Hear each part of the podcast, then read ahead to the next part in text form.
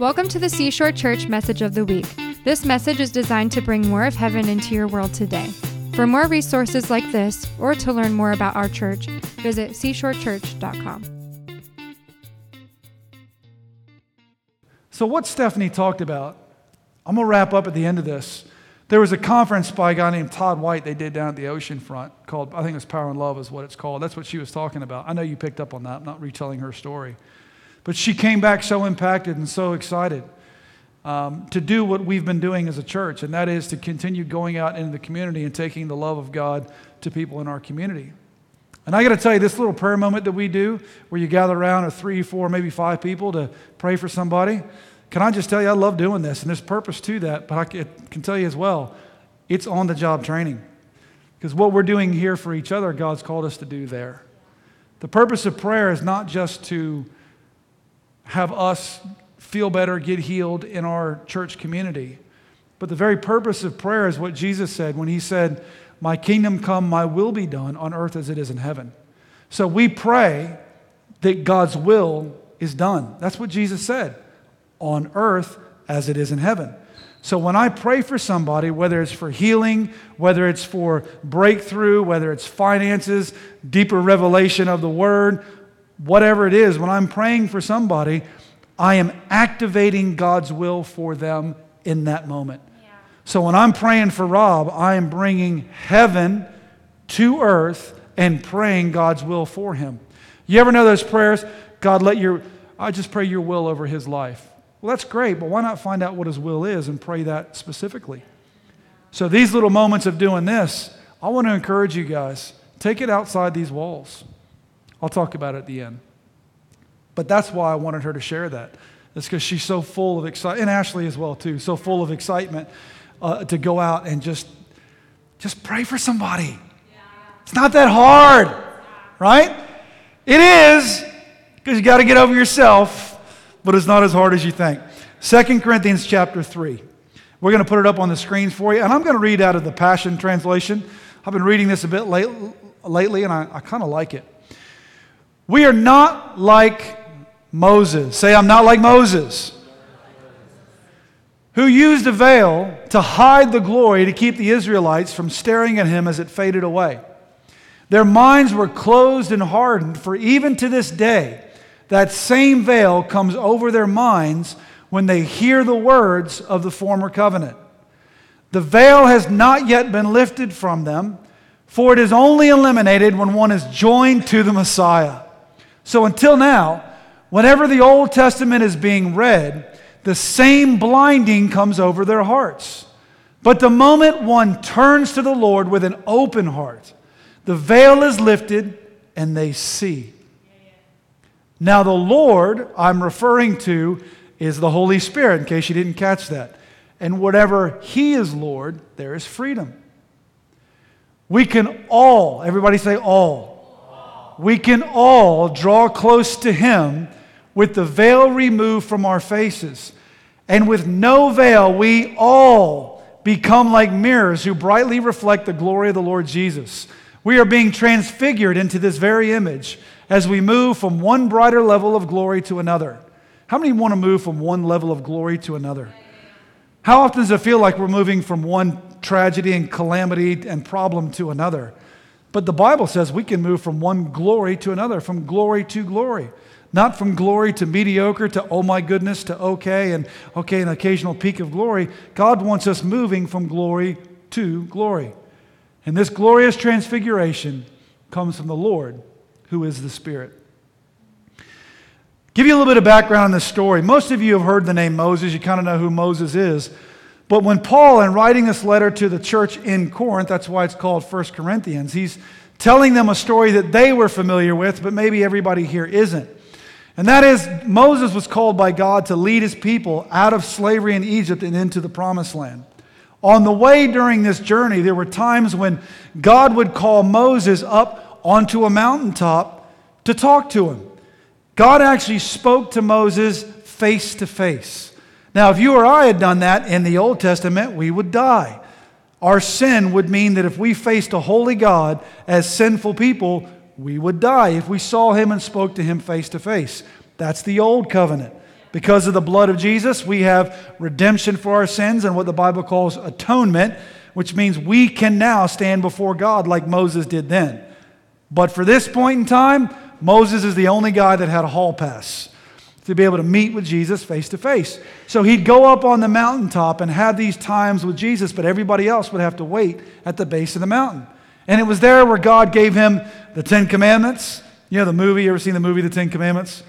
Do you ever hear a story in the Bible, but the picture in your head is of a movie or a Veggie Tale story? Anybody grow up on Veggie Tales? I always get Veggie Tale stories stuck in my head. Anyway, I still picture, is it Charlton Heston? Is that who it was? On the top of the mountain during the Ten Commandments moment. Extremely biblically, accurate, I'm sure.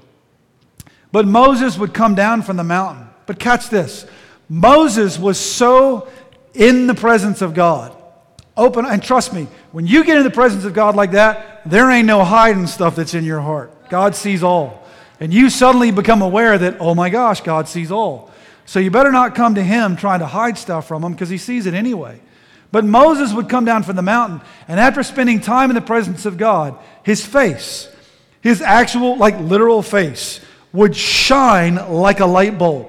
So much so that in the nighttime, it's like he is your flashlight. Just send him wherever he goes, and his face is shining. And it, it was so bright, it was freaking people out.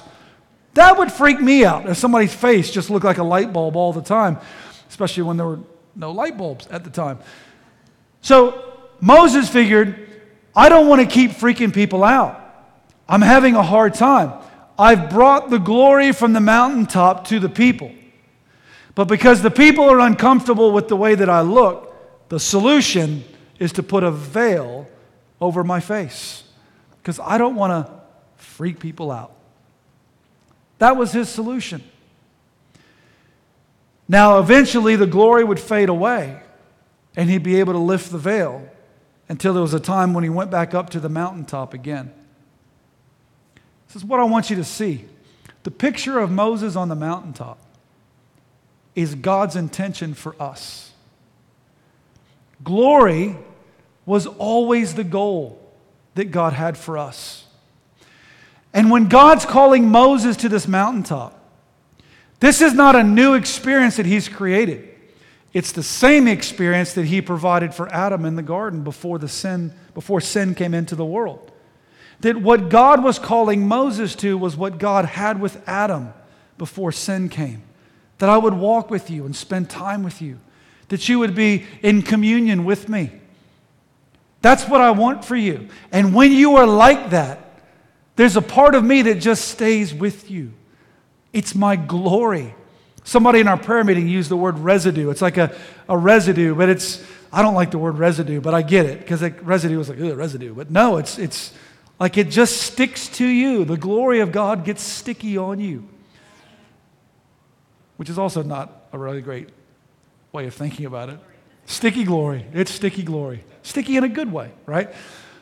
But it's the stickiness. God's calling him into the same relationship he had created for Adam. Glory was the goal. There's a verse in Romans 3:23. It's a pretty famous verse. And it says for all have sinned. If we can throw that verse up, Romans 3:23. It says for all have sinned and fall short of the glory of God. So let me ask you the question. If you fall short of something, what was the goal? The thing that you fell short of. So, if the Bible tells us that all have sinned and fall short of the glory of God, do you understand that salvation was not the end God had in mind? When you are saved, you are saved from something, but you are saved back to glory that God had intended for you. Glory was always the goal. We have sinned and fallen short. What did we fall short of? We fell short of glory. We fall short. By the way, not fell short, but fall short. You know why it's fall? Because we're continually falling short. It's like you're continually not getting there. All have sinned and we just keep falling short. But don't miss that glory was the goal. Not just salvation. The purpose of salvation was to give access back to the glory that God has intended for us. God's glory is not just for Him, He shares it with us. That means the part of the glory that was on Moses' face was meant to inhabit his whole body. And it wasn't meant to be shielded from everybody else. So Paul is writing to this church in Corinth and saying that every single time the old covenant is read, and what is the old covenant? Do good, get good. As long as you do all the right things, God will accept you. As long as you follow all the rules and the regulations, God will accept you. And he's saying every time the old covenant is read, a veil continues to cover your hearts because you can't get to God doing things the way you've always done. You will continually fall short of the glory of God. But glory was the goal. We were created for glory, we were made in God's image. Not like a duplicate where it gets worse every time. You were made for glory. Glory. So I've titled this message, Taking Off the Mask. Because really, a veil, a mask, they're the same thing. Probably the first mask that we ever see. Let's, let's talk about Adam in the garden. Because, by the way, this idea that Moses had, he didn't come up with it by himself. This was thought up a long time ago. Because remember, God created Adam and Eve, and he, he puts them in the garden, and He walks with them. They are, they have the same glory that God has. He's made, they're made in His image. They share in His glory together. Whether they lit up like light bulbs, who knows? But they shared in His glory. But when sin came into the world because they were tempted by the devil and they sinned, the first response they had was shame comes on, and Adam and Eve decide, we need to go get some fig leaves and cover up our nakedness. Isn't, isn't that just like shame? What does shame get you to do? Makes you realize something that was intended for glory is now something that needs to be hidden. So they put on a mask. For them, it's fig leaves to cover their nakedness. Now, here's the funny thing I thought about this. Can God see through a fig leaf? I mean, the omnipotent, omniscient, omnipresent, created the universe, created the fig leaf, created that. Could he see through the fig leaf? Do you think he looked at that fig leaf and was like, gee, I wonder what's behind that?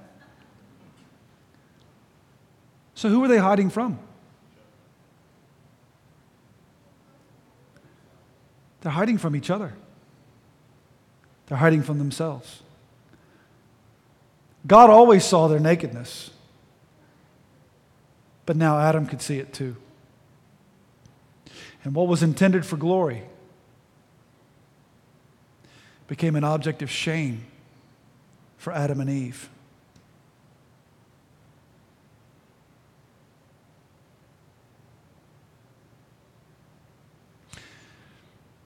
I think the biggest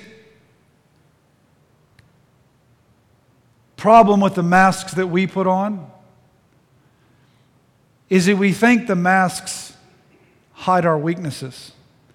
We think the masks that we, and hey, we all put on masks. I'll talk to you about my mask. We all put it on from time to time. We think it hides our weakness, we think it hides our flaws, but it hides the glory. It does. It hides the glory. And we were made for glory.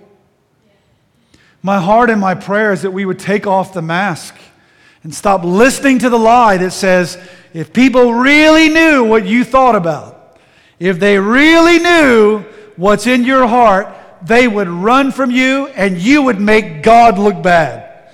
You know what I realized? God's not concerned about his reputation. And sometimes when I'm thinking about, I want to go out into the city and just pray for some random people. I want to walk into the hospital and pray for sick people to be healed. I want to put my hands on dead bodies and see them pop out of the coffin. But then I go, but what if they don't get healed? God's going to look like an idiot. And God's like, really? Who's going to look like the idiot? Whose reputation are you worried about? He's not worried about his. But it's the mask I put on myself. And you start to ask the question, but what if it doesn't happen? And I hear the whisper of the Holy Spirit and goes, but what if it does? What if one day you do a funeral and you sneak away and you lay hands on the body And can I tell you a secret? I've done it every funeral, and I've done a lot of funerals. What if the next one, they pop out of the coffin? Surprise! I'm still waiting for it. I don't do it in the funeral service. I try to find a time. but I don't want to hide the glory. I don't, let, I don't want to let my fear of me looking stupid keep a miracle from happening for that person. Do you hear me? I don't want to worry, I don't want to worry that if I pray for somebody to be healed and they don't get healed, that they'll lose their faith.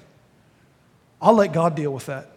I just want to believe God that if I can share in His glory, then I can share in His power. Amen? But the enemy, he wants us to put on a mask, and he lies to us that we'll be rejected if we take it off. And he has this constant whisper hide your flaws, cover your weakness, look strong, and you'll be strong. Look the part, fit the part.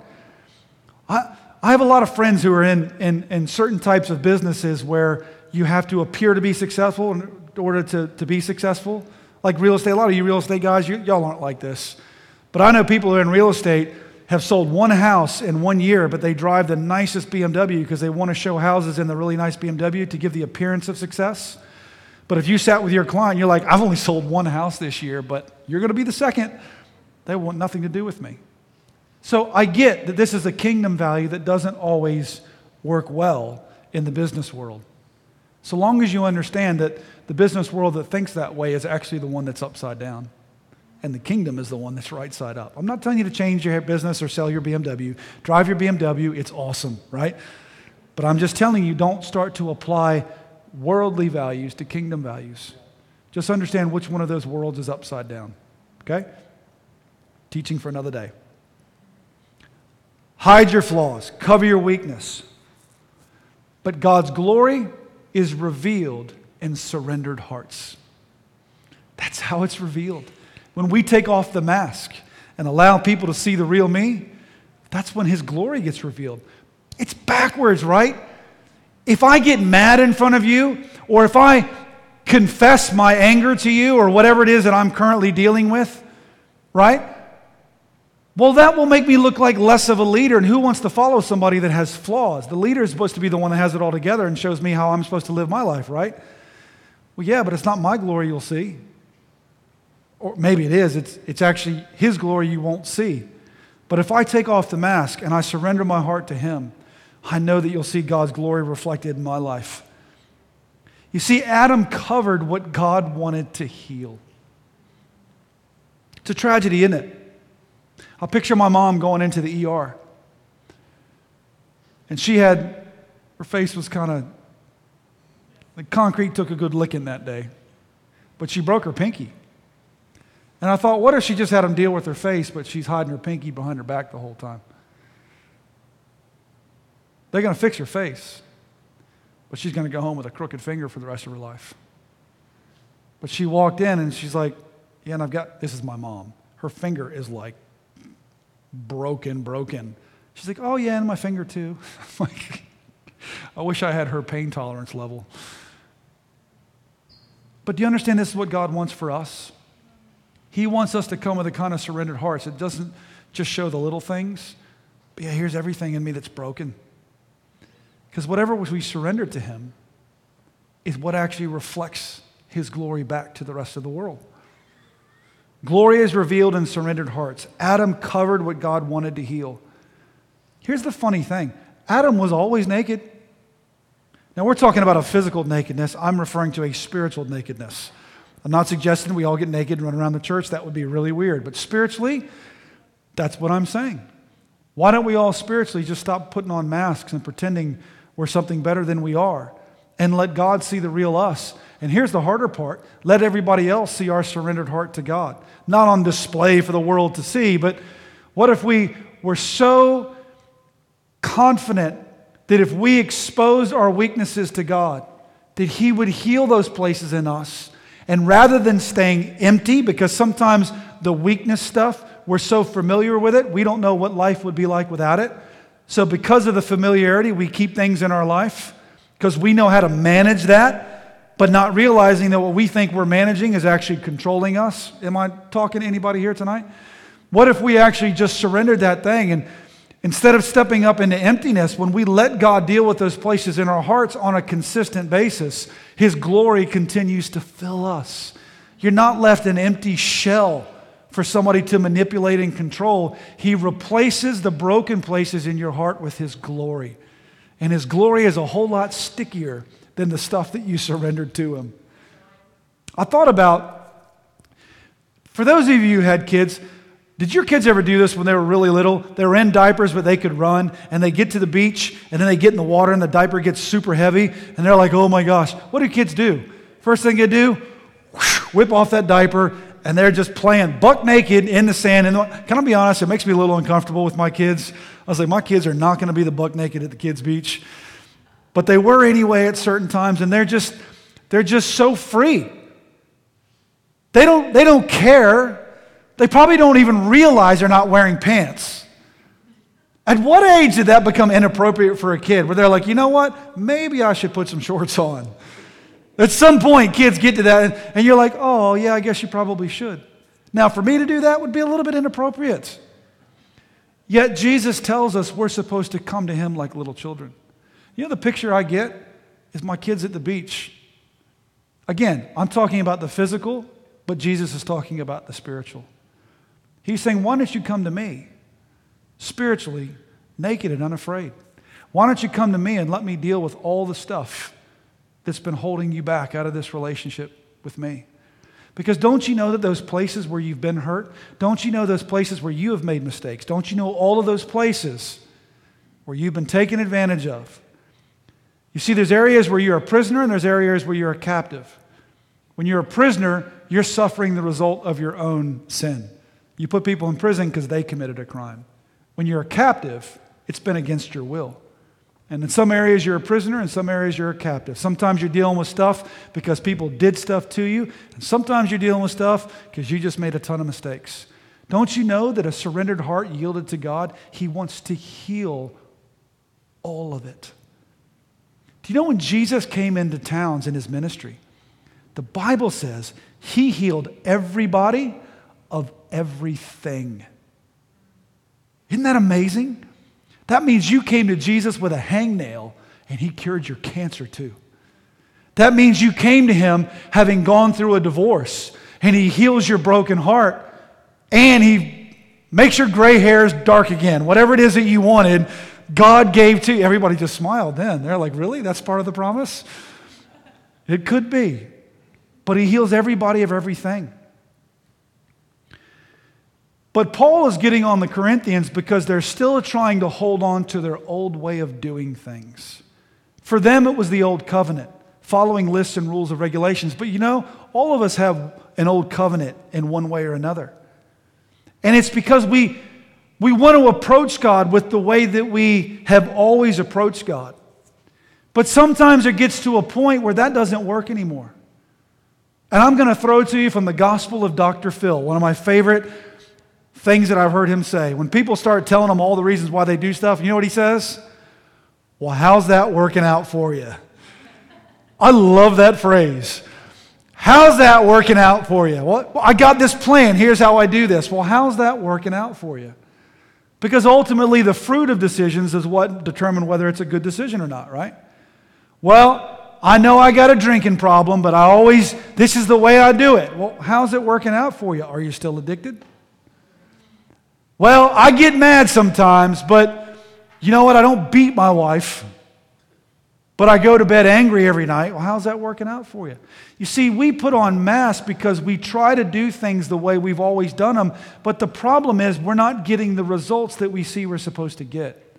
But we keep doing it, and we keep doing it, and we keep doing it. And he's saying, a veil covers your hearts when you keep trying to have a relationship with God on your terms. God doesn't work that way. The relationship with Him is on His terms, not mine.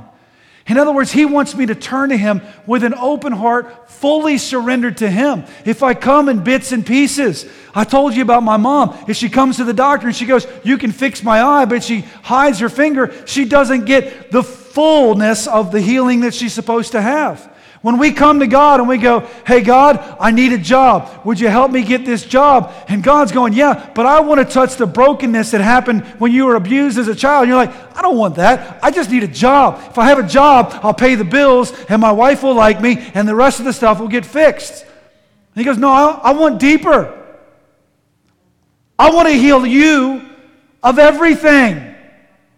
But it's not going to happen on your terms. And as long as you keep wanting to approach God the way you want to approach God, you'll never see his glory. Look at this scripture.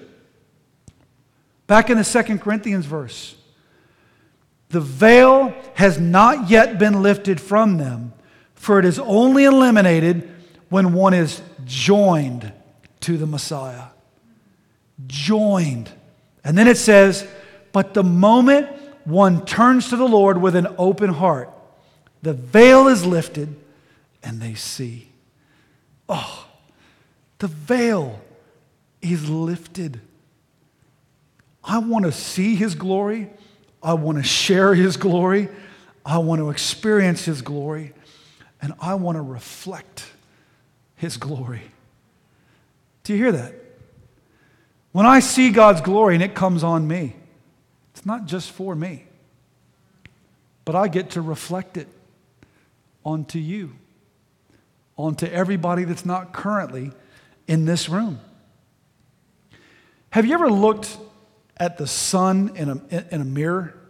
You ever had like a mirror and try to look at the reflection of the sun in a mirror? Anybody ever done that? Is this just weird things that little boys do? Thank you, Kim. Kim's like, I've done that. Can you look at the sun in a mirror? No, because it's just as bright as if you were looking at the sun itself. Now, have you ever done one of those experiments where you have like a mirror here and a mirror there and a mirror here, and then you look at like the fifth reflection of the sun? You still can't look at it. It's still just as bright as if you were trying to look at the sun itself.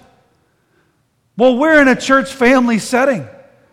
And when this guy decides to live with a surrendered heart, and he turns to the Lord with an open heart, and the veil is lifted, and God's glory is shining on him, it gets reflected all the way over here to her. And when she sees the glory of God, she's got a choice. Do I repent or do I put up a veil? And when she turns to the Lord with an open heart, the veil is lifted, and you reflect God's glory on her that she reflects over here. And so the whole room is full of light. Somebody had a vision this morning or this afternoon. What time is it? What day is it? I don't know. And they talked about how when we used to first gather and the, they could see in the spirit the whole room full of light. And I'm laughing in our prayer meeting. I'm like, would you guys stop praying my message? Because that's the picture that I had as glory that just keeps getting reflected and bounced off and bounced off and bounced off. And the whole light, the whole room becomes full of light. It doesn't become that way because we came in and they sang the song we liked. It didn't come in because the coffee was great or because we held up a, a, a sign that said God loves you. It came because we came in with surrendered hearts. We stop putting on masks. We stop telling God how He's going to meet with us. And we stop staying at the foot of the mountain, not realizing that He calls us His friend too. And He wants us on the top of the mountain, not just Moses. I don't want to wear any masks anymore.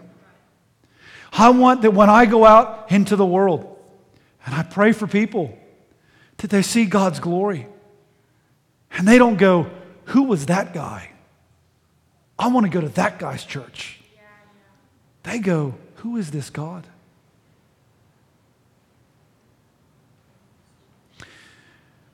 Later on in 2 Corinthians,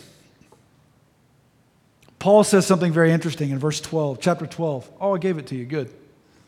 He says, my, This is God speaking to him. He says, My grace is sufficient for you, for my power was made perfect in weakness. Therefore, I will boast all the more gladly about my weaknesses so that Christ's power may rest on me. Paul is boasting about his weakness. Now, it's a little bit of a play of words there, but what he's saying is, I'm taking off the mask because God told me, My grace is sufficient for you, for my power is made perfect in weakness. In other words, if you hide your weakness from me, I'll hide my power from you. Because my power, the ingredient that my power needs to be activated in your life, is exposed weakness. Isn't that crazy? Well, God, didn't He give me strengths? Didn't He give me spiritual gifts and strengths? Yes. But without a surrendered heart, the strengths will be used to benefit you and not the kingdom. And without the surrendered heart, you leave possible open ground for the enemy to get one little claw in that says, hey, you spent enough time building his kingdom. It's time to start building yours. Retirement's coming up soon. Kids got to go to college. Why don't you spend a little more time promoting you and stop worrying about this kingdom stuff so much? But when you live with a surrendered heart, oh man, you reflect his glory. It was only recently, I don't know if I shared this with you guys or not, but I was thinking about this verse. And uh, I was in a, a, a, prayer ministry session with somebody. I was getting the prayer ministry, which was really cool.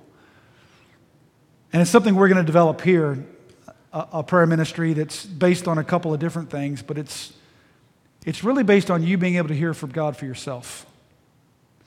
And in this time, what the Lord spoke to me is I'm just going, Lord, I, I really don't want to, I don't want to put on a mask anymore. I want to lift it. But sometimes you're not aware of your own weakness. You hear what I'm saying? And by the way, God doesn't expose your weakness so that He can tell you all the bad things you did. But what I heard the Father speak to me is He goes, You've got a self sufficiency issue. And I went, Ooh, what? Isn't that a good thing? Self sufficiency, right? He said, No. Because your weakness is you feel so self sufficient that you haven't learned to rely on me. And as a result, you might do some crazy things, but you'll never put yourself in a position where you can't determine the outcome. This is the Lord speaking this to me, not a counselor. So you keep living life on this edge of self sufficiency. And you're afraid to take that step into something where you can't control the outcome. And I went, oof. So you know what I did? I started putting myself in positions where I couldn't control the outcome. I start in the physical, Justin will laugh at this. I started riding with a faster group, cycling. Because I could beat all the people in this pace and speed, but I knew when I stepped up to this, I could not control the outcome and I was going to get dropped. It's funny, but I forced myself into situations that I couldn't control. Now I'm dropping most of them too, but that's another, that's another story altogether. But when we talk about the spiritual, this is where I want to circle back to what Stephanie was saying. I love hearing the story of what her and Ashley were doing. And little Haven was telling me about stories about people's ears opening up in this place.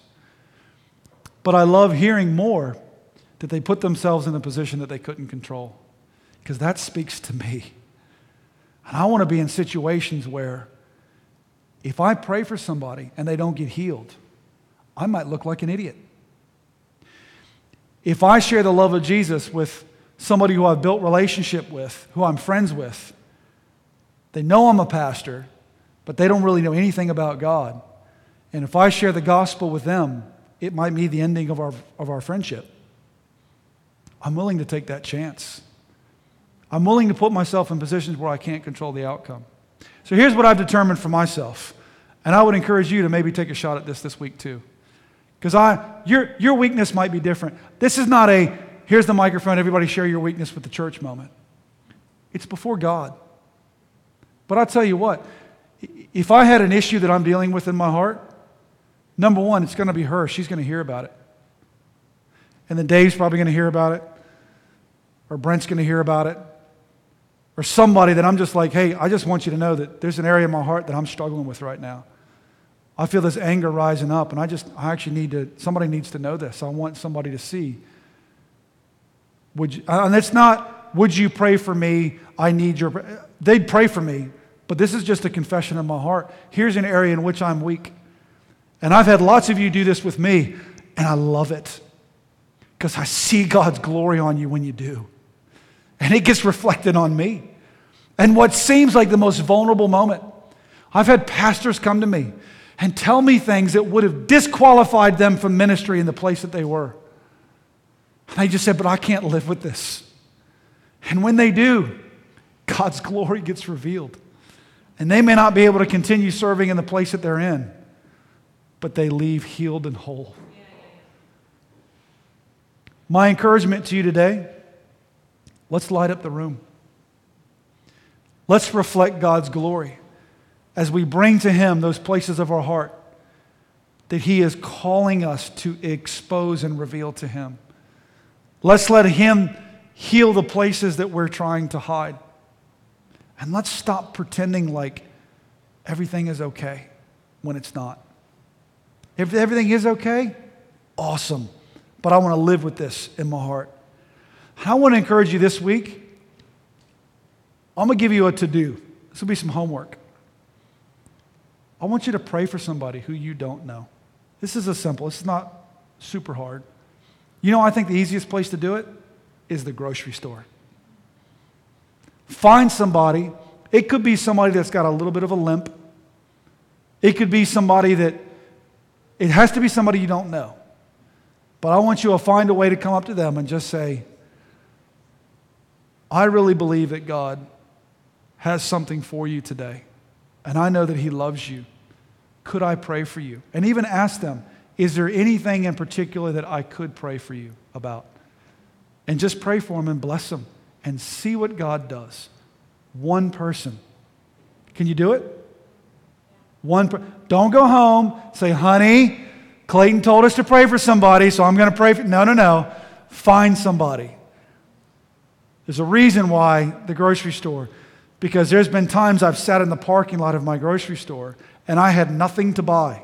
Rummy's got more of these stories than I do. And I'm just compelled to go to the grocery store and there's nothing that I know that we need, but I'm finding myself in the store going, I don't know why I'm in the grocery store. And boom, I'll see somebody and God goes, pray for them. And I've seen people healed in our grocery store as a result. I'm not asking you to wait for a word of knowledge. I'm not asking you to feel compelled. I'm just saying go to the grocery store and find somebody to pray for and watch what God does because it's a process of exposing that weakness. I don't want to do that, God. I don't want to be one of those people. Stephanie was telling me about how security started tailing them around the hospital when they're praying for people in the hospital. And then you have all those feelings of, I'm somebody that security is following. I'm weird. But she just goes, No, it's okay. We're just, we're praying for people. Put yourself in a position where you can't control the outcome and watch what God does. Can I pray for you? Oh, Jesus, I thank you, Lord. I thank you, God, that your desire for us is glory, is glory, is glory. You have chosen to share your glory with us. And God, if we reflect your glory, if there's anywhere that we reflect it, it's back to you. It's to you be all the glory and honor and the praise. But I know that we reflect it as well to each other. And I pray that as we continue to surrender areas of our hearts, that you reveal that we've perhaps hidden from you. As we boast in our weakness to you, that your power is made perfect. What seemed like a weakness to us was strength in seed form. And when you pour your water of your spirit on our weakness, the seed bursts forth in power. I pray for people here tonight who have been riddled with insecurity, that when they step into an area where they feel insecure, they bring healing for others who deal with the same issue. Because what was once a weakness has now become power. and becomes healing for somebody else. Those who have battled allergies, God, that they would begin to lay hands on others with allergy and see your power made perfect in them and through them for others as well. And I thank you, Lord, that we can see you for who you are. And we speak healing and blessing and salvation over the people here and the people out there that are about to get a heavy dose of some sticky glory. In Jesus' name we pray. Amen. Thank you for joining us today. For more resources like this or to find information about our weekly services, visit seashorechurch.com.